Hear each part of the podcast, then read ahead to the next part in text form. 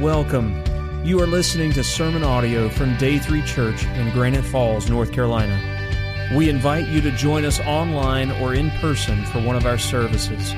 For more information about our church, please visit day3church.org. Day 3 Church. Experience a new day in your life.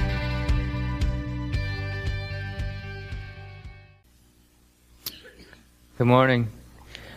Um, been telling everybody all week, pastor's in prison. He's doing ministry in prison, so uh, he asked Brandi and myself to come and talk to you guys this morning about North American Mission Board and also um, missions abroad. Um, for our, in our case, it'd be um, Guatemala, and you heard Lynn Crump talk about Africa last week. We want to share that with you um, today. I want to share with you a, a story of Elijah, um, a story we're familiar with, but break it down for a little bit differently. Brandi's going to come forward and tell you about um, North American Mission Board, what, what that's about. Uh, with UTH Ministries, we've, we've been to Louisiana for Katrina. We've been to West Virginia to help on um, projects like that. And I, all that is about North American Mission Board, and that's where your opportunities can come from. But also, she's going to tell you about how that's supported. Okay, we're super excited to share with you uh, some mission opportunities this morning. Um, as you know, UTH is uh, we support a ministry in Guatemala called Hope of Life, and this year we're going July 21st through August the 4th. It's two weeks, and uh, we're currently taking 19 people, and then two of those are staying for about eight weeks. Um, Tanner and Jill, they're st- spending their summer um, there helping the mission. Um, in that eight, 19 people, there will be five different churches from the area uh, represented in our group. Uh, there's a church from Taylorsville, a church from Hickory, uh, a church from Bethlehem, uh, the church here, and uh, a church from Statesville. So um, I think that's really awesome that uh, all the churches are coming together and working together. I think that's a cool picture of how God wants us to work together. Um, I also wanted to let you know a little bit about Annie Armstrong. Uh, the Easter offering uh, will split half with um, Annie Armstrong and then half with Guatemala. Uh, but Annie Armstrong is a lady that started Women's Mission Union, and she was a prayer warrior, and she also was a mission advocate. She wrote um, many letters of encouragement to missionaries. Uh, as as well as many letters to get support for missions. Um, so the North American Mission Board which we support here at the church, uh, started Annie Armstrong Mission uh, Fund to help home missions, which is the United States and Canada. So all the monies raised for this fund goes directly to missionary salaries, uh, student missions, uh, campus ministries, um, Bible projects, church plants, um, and um, all other uh, mission home mission projects. Um, like disaster relief, um, as Brad said, we went to and got to help with Katrina in their disaster relief. I think there was a group from here that went and helped with Katrina during disaster relief. Um, so this morning we're going to just focus on missions and the different opportunities um, and different ways for missions this morning. Thank you. So I'm going to talk about a story that we probably are very familiar with, and that's Elijah when he went, went to King Ahab and told him that, you know what, my God's more powerful than your God. I'm going to ask him to not allow it to rain for a period of time. We know that's three years.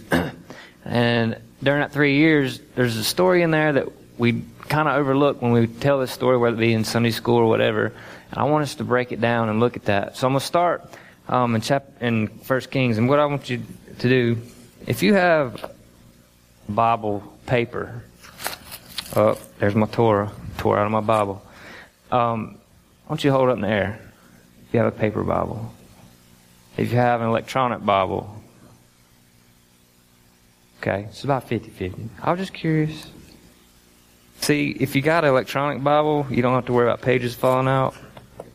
But anyway. All right, so I'm in 1 Kings 17. And Elijah uh, will start in 16, verses 29 33. And Elijah goes to King Ahab, and he's just trying to tell him, look, what you're doing is wrong, um, and just trying to correct him, but Ahab doesn't want to hear it. So we're in 16, 29 through 33. And Ahab, son of Omri, began to rule over Israel in, 30, in the 38th year of, King Asa's reign in Judah. He reigned in Samaria 22 years. But Ahab, son of Omri, did what was evil in the Lord's sight. even more than any of the kings before him. And as though it were not enough to follow the example of Jeroboam, he married Jezebel, the daughter of King Ethbaal of the Sidonians, and he began to bow down in worship of Baal. First Ahab built a temple and an altar for Baal in Samaria. Then he set up an Asherah pole. He did more to provoke the anger of the Lord, the God of Israel, than any of the other kings of Israel before him. So you see, Ahab just didn't care. He didn't care what Elijah was going to tell him. Ahab was going to do what he wanted to do. So he married this, this lady from another family group, another culture, and then he starts bowing down to her God, which is Baal. And Elijah comes to her and he said, or comes to Ahab and says, Look, you're bowing down to Baal, but my God's more powerful. So I'm going to ask my God to not allow it to rain for a period of time. Now, what's significant about that is Baal is known as the God of harvest. And if you have no rain, you have no what? You have no harvest. So that's what the significance about that is. So we're, we're going to pick up in 1 Kings 17, chapter 1, or verse 1. And I'm going to read the, the full story and then we're going to go back and break it down. So chapter 17, 1 Kings, verse 1. Now Elijah, who was from Tishbe in Gilead, told King Ahab, As surely as the Lord, the God of Israel, lives, the God I serve, there will be no dew or rain during the next few years until I give the word. Then the Lord said to Elijah, Go to the east and hide by Kerith Brook, near where it enters the Jordan River. Drink from the brook and eat, the, eat what the ravens bring you, for I have commanded them to bring you food. So Elijah did as the Lord told him and camped beside Kerith Brook, east of the Jordan. The ravens brought him bread and meat each morning and evening, and he drank from the brook. But after a while the brook dried up, for there was no rainfall anywhere in the land. Then the Lord said to Elijah, Go and live in the village of Zarephath, near the city of Sidon. I have instructed a widow there to feed you. So he went to Zarephath. As he arrived at the gates of the village, he saw a widow gathering sticks, and he asked her, Would you please bring me a little water in a cup? As she was going to get it, he called to her, Bring me a bite of bread, too. But she said, I swear by the Lord your God that I don't have a single piece of bread in the house, and I have only a handful of flour left in the jar and a little cooking oil in the bottom of the jug. I was just gathering a few sticks to cook this last meal, and then my son and I will surely die. But Elijah said to her, Don't be afraid. Go ahead and do just what you've said, but make a little bread for me first. Then use what's left to prepare a meal for yourself and your son. For this is what the Lord, the God of Israel, says. There will always be flour and olive oil left in your containers until the time when the Lord sends rain and the crops grow again. So she did as Elijah said, and she and Elijah and her son continued to eat for many days. There was always enough flour and olive oil left in the containers, just as the Lord had promised through Elijah. Sometime later, the woman's son became sick. He grew worse and worse, and finally he died. Then she said to Elijah, O man of God, what have you done to me? Have you come here to point out my sins and kill my son? But Elijah replied, Give me your son. And he took the child's body from her arms, carried him up the stairs to the room where he was staying, and laid the body on his bed.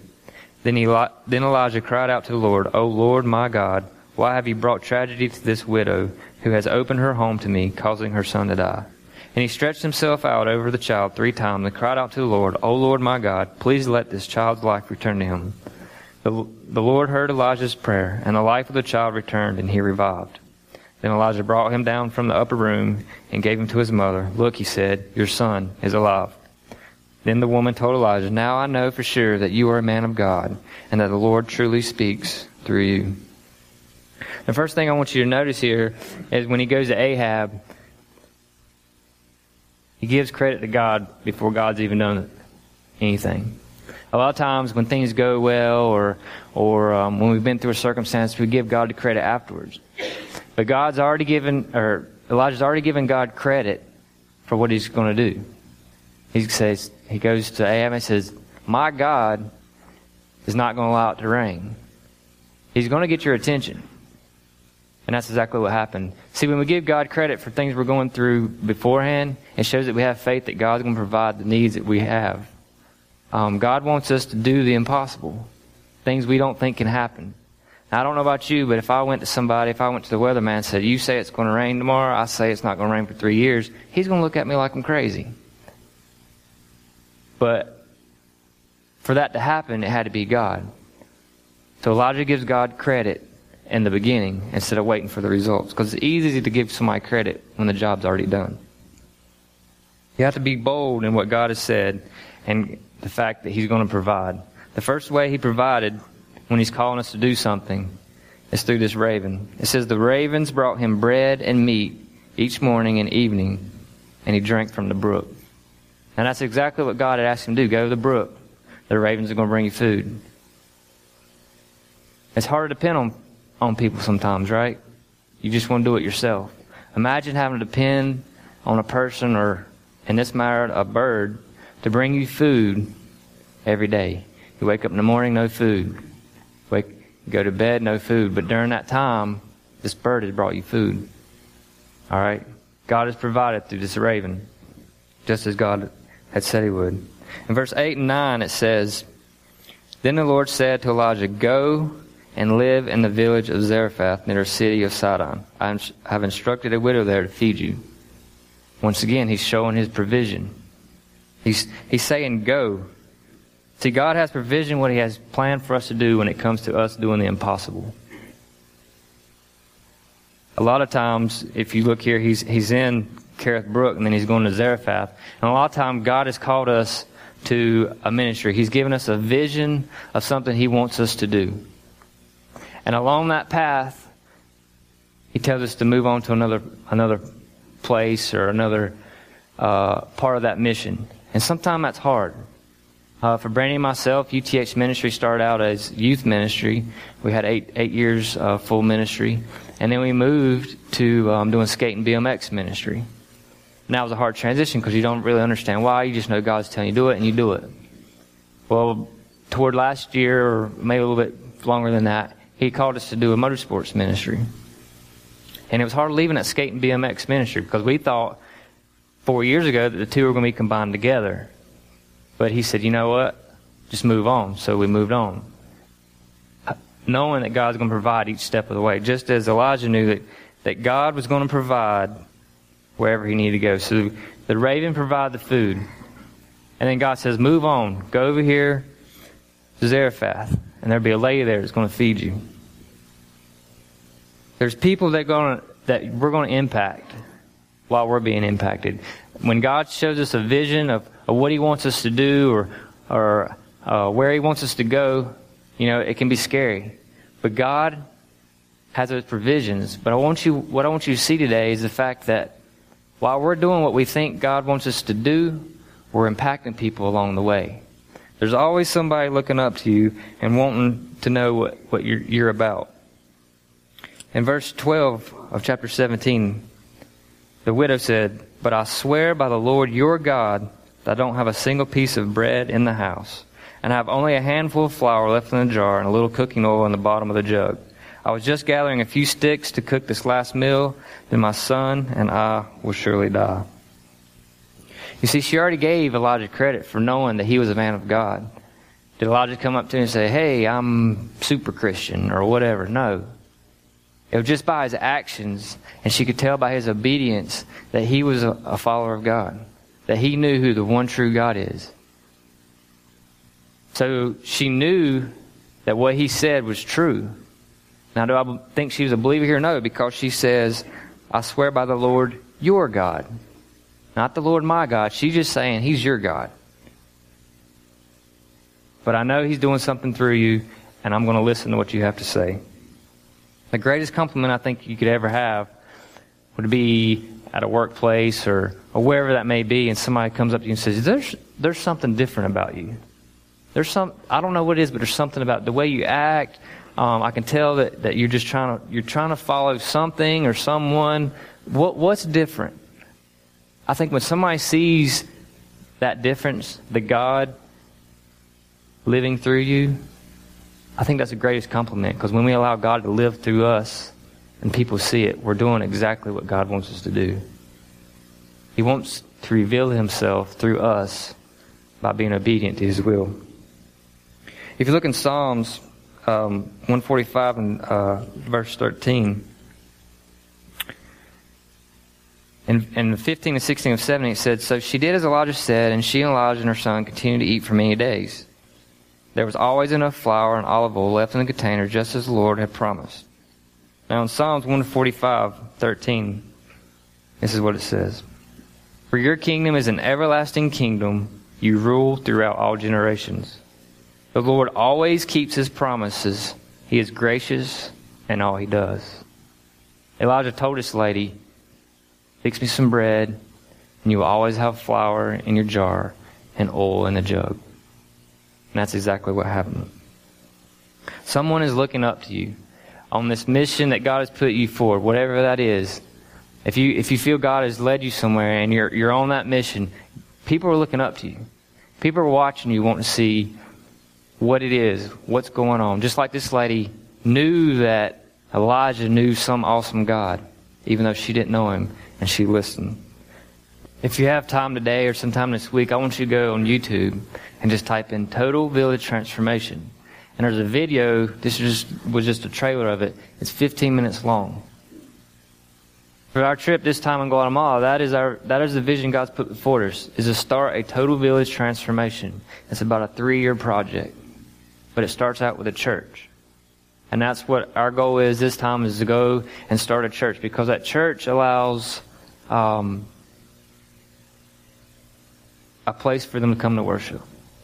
Um, I would just encourage you to watch this video because I can't express or explain exactly what the pastor says on on the video. Uh, you can just tell that what it means to him, because in these villages they don't have vehicles to drive. A couple people may have a bicycle at the most, so they have to put churches in every village so they can go go there. But it's not only a church; it's also a place of education. They start with that church and they do school during the week for the kids. Um, I think it's like 80% of the children never finish elementary school in Guatemala because they can't afford it or they can't afford to get there or whatever that case may be. So this total village transformation starts with a church and then it grows from there and into building homes and, and stuff like it just to make the village self-sustaining. But the point of the whole trip is who are we impacting along the way? You saw a couple people in there, how they were working together with those there. Um, you impact a lot of people along the journey, just as Elijah was doing on this journey that God has set for him. Back in Kings 17, verses 22 and 23, um, we know that the, the lady's child has died. And Elijah says, Give me your child. So in 22, he says, The Lord heard Elijah's prayer and the life of the child returned, and he revived. Then Elijah brought him down from the upper room and gave him to his mother. Look, he said, your son is alive. Alive. On this mission, Elijah is providing life. You see, God created each one of us to have a relationship with Him. I mean, think about it. We can be a friend of Almighty God. I'm a friend of God. But when we screw up each and every day, the mistakes we make, the sins, whatever it is, that's enough for us to not be in a relationship with God. But He offers us forgiveness, He offers us life. And that's a life we need to share with others, that we need to offer to others. So here's Elijah, and he says, Man, give me, give me your son. Takes him upstairs and he prays to God, like, God, give this child life. That should be the the heartbeat of each person here that truly knows Jesus Christ is each person you come t- in contact with, God, give them life. Let them see what life truly is. Give them a purpose. Let them know what they're here for. We're here to have a, a relationship with Him and then do His work and go out on these, these missions, these visions that, that He's given us. He wants us to accomplish what we see as impossible. Building this church in Guatemala for Brandi and myself seems impossible. Because to fund the funding of just that church is twelve thousand dollars. We we fund our plane tickets, and we wonder how we're going to do that each time we go. Yet we've been several times. Because when God calls you to do something, He provides the means necessary, just as, we, as we've seen in this story. God gives us the strength to reveal Himself, the strength to reveal Himself so that we can offer life to those who are dying. Not physically dying, but spiritually dying. Because there's people out here that, um, and maybe even in this room, wondering, you know, I get up in the morning, I go to work, come home, go to sleep, repeat. What's the point? But when we truly know God, our Father, and know that the salvation that His Son gave for us, we see the purpose of our lives, that each person we're coming into contact each and every day, when we're being impacted, we're also impacting others along our journey. There's a video of some testimonies of the Guatemala trip, and Cindy's going to come up and give a testimony as well. I want to uh, let, let you watch that, and I'll be up to finish the story.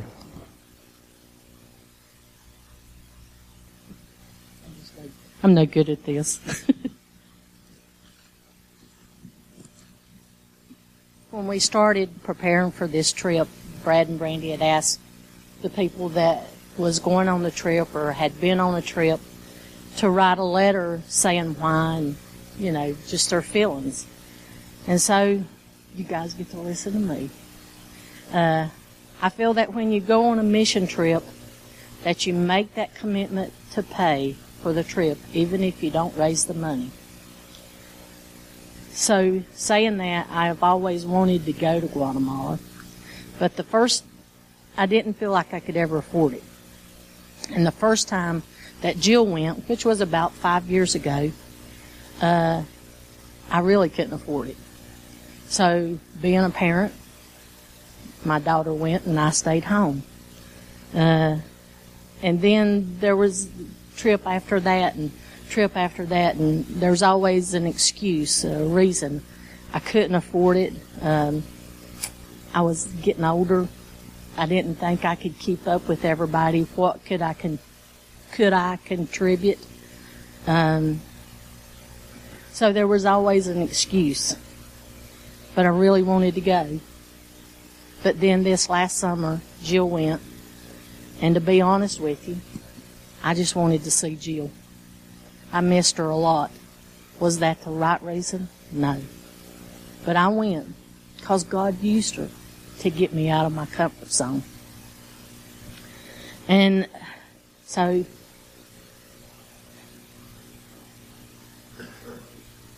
I'm trying to keep up with what I'm doing because uh, there's so many things I could tell you that happened there that's not in this letter.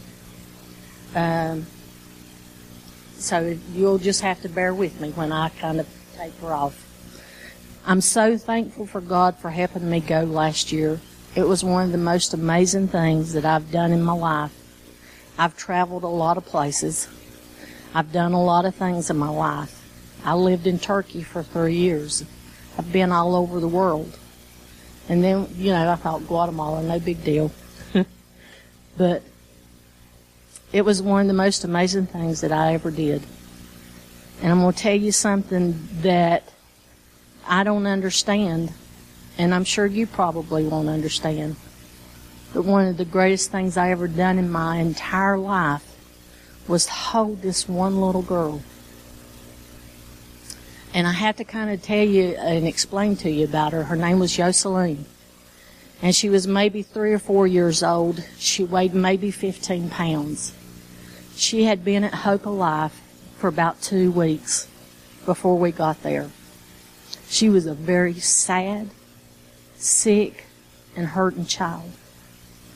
Nobody, the reason I can't tell you her exact age is nobody had any paperwork on her. Nobody knew, you know, uh, any information. But, you know, as you go through this, uh, center, there's kids that reach out for you and stuff. And, and this little girl reached out to me. And when I picked her up, I never knew what God had in store for me. Because you don't pick out the kid that you fall in love with. God picks it out. This little girl, I held her the first day for two hours. It was so hot. It was so hot, and I'm a hot natured person. And she was hot. She was running a fever. And uh, I was just sweating. And it was a good thing because tears were coming down as much as the sweat. And I just held her and prayed. And every time I'd put her down, it would kill me.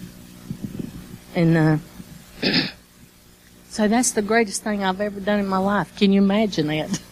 But to me, it was invaluable because it put something in my heart that I've never experienced. And, uh, you know, Brad and Brandi fell in love with the little girl. Jill fell in love with the little girl. And to this day, I, every day I think of her, I pray for her. I can be in the shower. I do a lot of praying in the shower. And uh, maybe it's where I'm the most open. I don't know. But I, I, I just, I can't even explain to you what it is. And, okay, I, I don't tell this very often. Or I don't think I've, I don't know, there's just a few people that know this. When I came back, Jill and I sometimes do a little fast. And it's not necessarily food because you can tell by looking at me, I don't do without food. But I love coffee drinks. The really good ones that you can buy the and so I said, Okay, God, I said, I'm gonna cut out that coffee drink. And that is my sacrifice and it's nothing. I mean that's nothing. But that's my sacrifice and my prayer for her. And so many times I'm tempted and like Walgreens has them on sale all the time and I just want to buy them. But God says, you know, you, you, you told me you would pray. You told me you'd give up that one little coffee drink for that little girl. And so I have. And when I go back, I don't even know if she's going to be there. Because when we left, she was running the fever so high that they had to take her to the hospital. The hospital at that time was three hours away. So I don't even know if she's alive. But my prayer has been that after I left, that somebody comes along and loves that child as much as I loved her. And then after that person leaves, somebody else comes and loves her too. Because there's so many kids there with so many needs. And we may think that the littlest of things are nothing, but they're such a big deal. You guys have sent clothes, you've funded us, you've gave us so many things. And when you see these little kids with those little outfits on, oh my gracious, you know, they just look, they're just amazing. When I was holding Yoselin, about the week, we were there for a little over a week. About the last day, she finally, finally started interacting with me. Because even though she was about four years old and weighed 15 pounds, she couldn't walk, she couldn't talk, and she didn't smile. But that last day, next to the last day, she started smiling. She started smiling. That means being, you know how when you get older you get these little skin tags? Well, she took that little skin tag and she played with that skin tag and she picked at that thing till it was almost bleeding. But there's no way in this world I would have stopped that child. None. To this day, I can touch that little place and think to myself, that baby was there. And I loved her. I still love her. And I, I hope and pray that whenever Jill and Tanner go this summer, Tanner's going to take his camera, and I've envisioned in my heart and my mind that he's going to take a picture of her and put it on Facebook so I can see her before I get there. And if she's not there, I'm just going to have to be okay because she'll be with God. And, uh, okay, I'm drifted again. you know, we do so many things while we're there, but what God does with the people that go with us is unbelievable. I said earlier that You know, Zach, the loudest thing about Zach is his drums. But when he's in Guatemala, he's a different person. He comes right out of that shell. And he talks and he interacts and he does all these things that you just look and you say, look at Zach. We're just so proud of him. Michelle. Michelle, I think she made the comment that she's never been so uncomfortable physically in her life, but yet so at peace in, in her life and so proud to be there and so happy because they complete her. And I never thought that it would happen to me that way because I've seen a lot, done a lot. And, but it did. It impacted me so much that I, I can't stop thinking about it. If I was given a chance to move there, I probably would. Would I live in a hut? Probably. There was just so many things. You know, you think about we watch our kids with every second of their life. We was in a village one day and we was doing tie-dyed t-shirts and uh it was hot and we got in a water fight and I, you know, I squatted down because I'm old and uh, the kids were all over me and I said, well, let's go to the river. And we did. We just all walked to the river and we swam in our clothes and the kids would holler and they'd say, Cindy, Cindy. and uh, it was just, it's just so amazing. They have nothing. We have everything. I mean, I was just back there thinking earlier, my kids, and they'd probably shoot me for this, they bought me a new TV for Christmas. But you know what? If it comes down to it, I'll sell my TV to go. I've got a really nice bed. I'll sell my bed to go. And we, as a group, have decided that we're basically paying our own ways to go. If they fundraise, they do, or, you know, if they can earn money, that's good. But the money that we take will be going toward that church. So, a lot of times I didn't go on mission trips, but I was with them because I prayed. Whew, I prayed a lot for these people when they went and when Jill went and when she's gone for the summer and when she got bit by a scorpion or stung by a scorpion and and then she got stu- uh, peed on by a centipede, which was worse than the scorpion. Uh, but you know, I just get amazed what God does. Does He put heartache in us? Yes. And thank God for it. Thank Him for the heartache because at least you can feel. There's there's feeling there, and I would hate to be a person that kept my heart so closed up that I couldn't reach out to somebody in fear of not being able to, of getting hurt. So I just ask that y'all pray for me, and I didn't read this. I'm sorry. Sometimes it just don't happen that way, but I just thank you all, and and uh, remember that there's needs everywhere around us. We don't have to go overseas or anywhere. We can do missions right here. And you can pray for these people. You can support them. And believe me, I hung on every detail that Jill has ever told me about Guatemala because I was just so there with her even though I wasn't. So I just ask that you guys pray for us all. Thank you.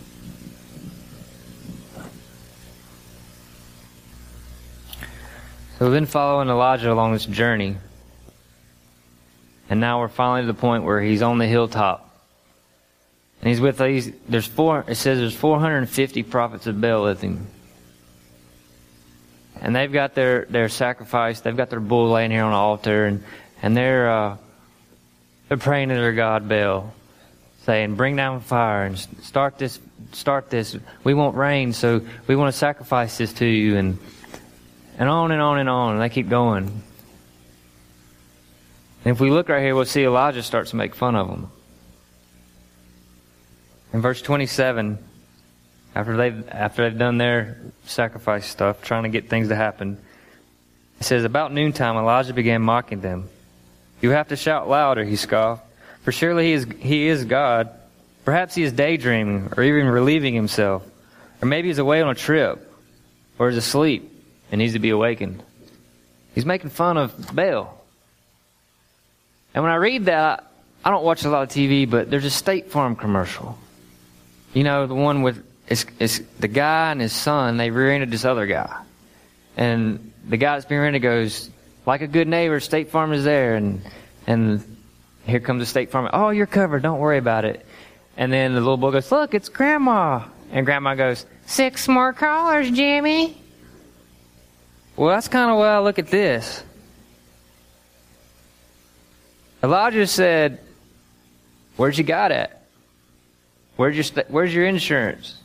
Where's this person that's supposed to do what my God's going to do? And it goes on and says, So they shouted louder and following their normal custom. They cut themselves with knives and swords until the blood gushed out. They raved all afternoon until the time of the evening sacrifice, but still there was no sound, no reply, no response. Then Elijah called to the people. He says, Come over here. And they all crowded around him as he repair, repaired the altar of the Lord that had been torn down. He took twelve stones, one to represent each of the tribes of Israel, and he used the stones to rebuild the altar in the name of the Lord. Then he dug a trench around the altar large enough to hold about three gallons. He piled wood on the altar, cut the bull into pieces. He laid the pieces on the wood. Then he said, Fill four large jars with water and pour the water all over the wood. So they did. After they had done this, he said, Do the same again. And then they were when they were finished then, he said, Now do it a third time. So did as he said, and the water ran around the altar, and it even filled the trench around the altar. So he's, God's asking him to do the impossible. Go to Ahab, tell him it's not going to rain. Along your journey, I'm, I'm going to put people in place that you can impact along the way. And to make it even more impactful, cover everything with water. Not once, not twice, but three times. Make sure there's absolutely no way that this thing can ignite. And then we know the rest of the story the fact that God did send down fire from heaven, and a fire engulfed, and the sacrifice burned. There's a couple things I want to point out throughout this whole story, and the first one is we can't be afraid of doing what God's asked us because we might get hurt, we might get dent, or we might get scratched. Now I got a scratch up here. I ran into a wall, hit one. Don't go in a room with the lights out. It hurts. Okay? Cut on some lights. I say that because where I got hurt is where God has put our new ministry. Now that's just a physical scratch, but a lot of times we're afraid of getting our feelings hurt or feel like we can't do it because of our past. But what I want you to see is God uses the least to do the most. In chapter 17, verse 6, it said, The ravens brought him bread and meat each morning and each evening. Now, if you were thinking about somebody going to bring you something, or, or if God was going to send something to bring you food, you think of like a majestic eagle or, or maybe a dove.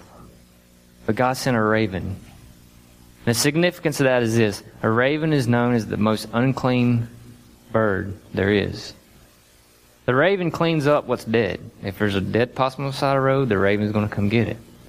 Not the cleanest animal. You know what? God calls us to do things, and we're not the cleanest people either. It's by God's grace that we're clean enough to do His work. So it doesn't matter what you've been through, what, how you think of yourself. God wants to use you. He wants to use the ravens. A lot of times in church, we see those who are, are doing the work, and we think of them as the dove or or whatever. We think of them as higher or maybe better than us. They, man, they've got their act together. But the fact is, we're all ravens. We all screw up. And we, none of us really deserve to be able to do God's work. But by God's grace, we can. You know, I, I like creation, studying creation. When Noah, what does anybody want to say what Noah sent off to find out if it was dry or not? It was a dove, but it was also a raven. He sent two birds out, but we always overlook the raven. When we share the story, we're like, yeah, he sent a dove out, and when it brought back a leaf, Noah knew it was time to to open the doors. But there was a raven there as well. Second one I want to see is the widow in verse 10 and 11. The widow that he was ministering to says, So he went to Zarephath. As he arrived at the gates of the village, he saw a widow gathering sticks, and he asked her, Would you please bring me a little water in a cup? And as she was going to get it, he called her, Bring me a bite of bread too. Now we know from what we've studied today that she did exactly what he asked because she felt like he was a man of God. She didn't know his God, but she knew something was special about him. So she did what he asked. But what I want you to see about this widow is it just wasn't a widow in the village. In Luke 4:25, we learn exactly who she is. It says, Certainly there were many needy widows in Israel in Elijah's time, when the heavens were closed for three and a half years. And a severe famine devastated the land, yet Elijah was not sent to any of them. He was instead sent to a foreigner, a widow of Zarephath in the land of Sidon. He could help anyone here in this nation. But God sent him to what would be seemingly an outcast, a widow from another country. Someone that probably nobody else wanted to help because she's not from around here, would be the attitude. But God used Elijah to minister to her because she needed help. He also used her to provide the necessities that Elijah needed to fulfill the mission that God had put him put before him. And the third thing I want you to see is when Elijah was on his hilltop with the 450 prophets of Baal, it felt like it was Elijah against the rest of the world. I think we've all been there, but I wanted to share something that you may not understand about a pastor, Pastor Lynn, or a pastor of any church, a leading a, a leading person in a church.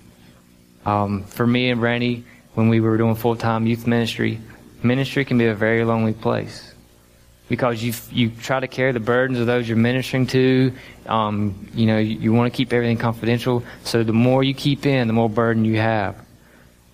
But also, a lot of times, because you are the pastor, you're you're alone. You're you're left alone, and it makes it very hard job. I've often said um, ministry is the hardest job you can ever get into. Not physically demanding, but spiritually, it's crushing because you're always in a fight with the devil. He uses each and every day, each and every circumstance to just try to crush your spirit because it's hard for a pastor to get up here every day or every Sunday and lead you guys with the things he deals with throughout the week, just knowing what he knows because his hurt crushes for those who are hurting in his congregation. So here's Elijah feeling like it's him against the world, against these 450. Immediately the fire of the Lord flashed down from heaven and burned up the young bull, the wood, the stones, the dust. It even licked up all the water in the trench. And when all the people saw it, they fell face down on the ground and cried out, The Lord, He is God. Yes, the Lord is God. Elijah against the world. There's over 450 people on this hilltop. What does it say? They all cried out, The Lord, He is God. Yes, the Lord is God. Elijah thought he was going to minister to Ahab, to show Ahab that the God Almighty is the one true God. But along the way, he met this widow, and she became a believer. She gave life to her son, revived him, and now he's went to the, these prophets, and they've seen what God can do, and now guess what? They are believers. A lot of times our, our mission is, hey, I want to minister to this one person, whether it be at work or school or whatever, or I, I need to go to Guatemala to do this, or Africa to do this, or go to Lenoir to help the soup kitchen for this reason. And that's our focus, and that's fine, because that's where God wants us to be headed. But we cannot overlook the people we are impacting along the way.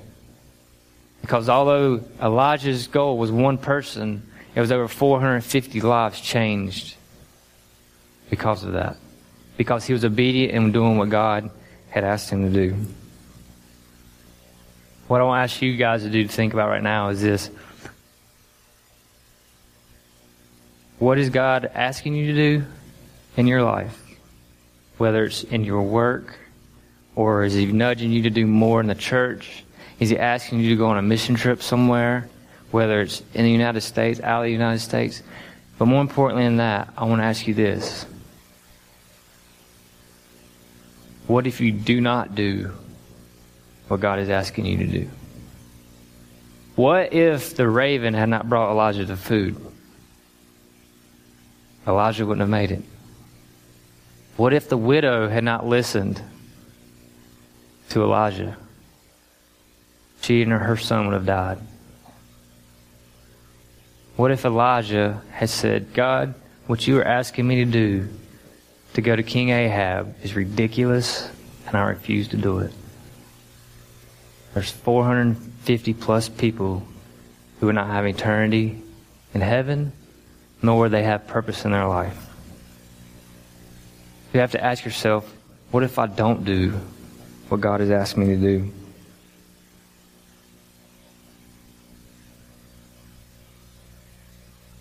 Shared this in, I wasn't planning on it, but I shared this in the last service. Um, I mentioned earlier that Brandon and I did skate and BMX ministry.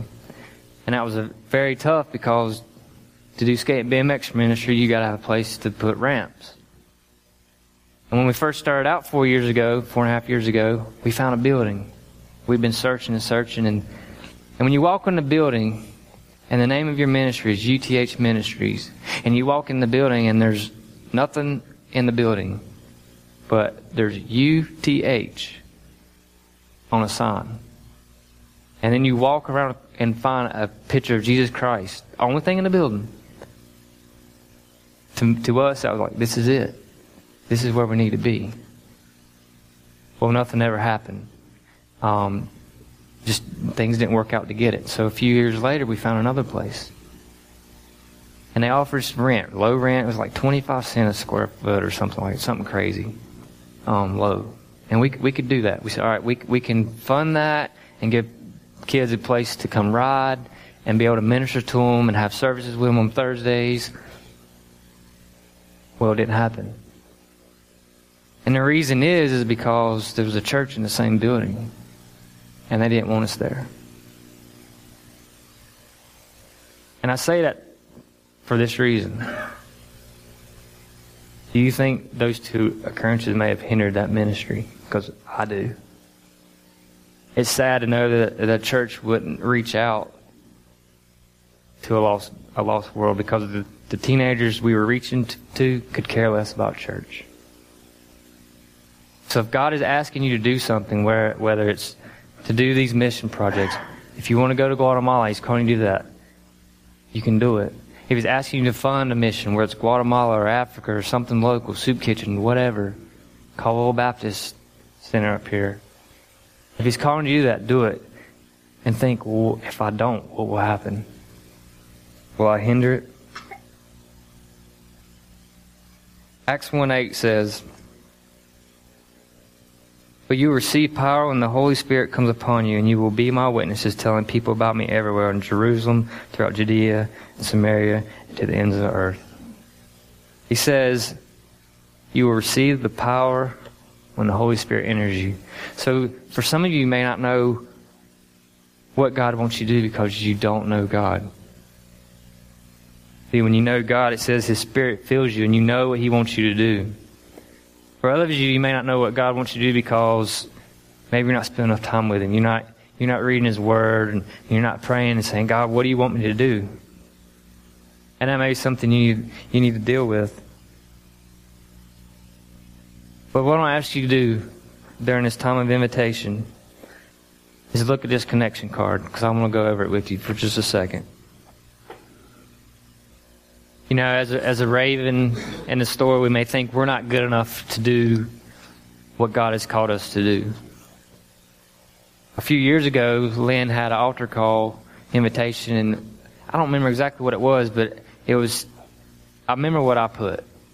And it, it was just the fact that um, I love my dad, but growing up all through high school, um, it just seemed like good was not good enough. And I, I know he was proud of me, but it was just never said. But it wasn't until I come to know Christ and allowing Him to live through me that my God, my dad accepted me as good enough. But it wasn't me; it was God. He saw God in my life. You know, Dad wanted me to go do this this thing after high school, and I knew that's not what God wanted me to do, and it was hard for him to accept that. But when he saw how God was working in my life, the fact that I was really trying to follow what God wanted me to do, that I became good enough. And that's true with all of us in here. We're only good enough because God is gracious enough to do that. On the third one there it says, As a raven, I now see that God can use me as I am, and I commit to seeking opportunities to serve here around me. Each one of you is good enough. No matter what your history is, no matter what you've been through, no matter what you've done yesterday, no matter what you've done this morning before you got to church. By God's grace, we are good enough to do what He has called us to do. The next one you might be considering says, I commit to serving here at church and would like more information on the opportunities. Maybe that's where you need to start. Start right here. Walk along somebody and minister here in the church. And then the last one is I want to know more on serving in Guatemala. So as the band comes and plays, I want you to just pray over this and say, God, what is it you're wanting me to do? And please do not let me hinder your will by not doing what you've asked. Because we all have to do what God has asked us to do for his purposes to be fulfilled. I'm going to pray for us and the band will come up. Father, I just thank you for this day. Father, I thank you for the fact that you have made us, um, you're gracious enough to make us to where we can do work for you, Father. That, Father, when we try to, to do the, the visions and the missions that you put before us, Father, we may not understand how it's going to work out, but we know that, that you can provide, you will provide, because you've called us to do it. Lord, I pray that um, you would help us see that no matter what our past is, that uh, that it's okay, and that your love is sufficient enough to equip us and motivate us and Father, all you ask us to do is to take that first step and just follow along the way. Even when it's scary, Father, and we don't know how it's all going to come together. Father, just thank you for this time, and I pray that you work in the lives of those in this room. I praise in your name. Amen.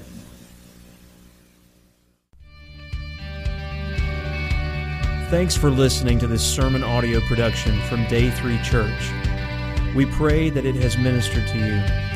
For more information about our location, service times, or other sermon podcasts, please visit us online at day3church.org. Day 3 Church. Experience a new day in your life.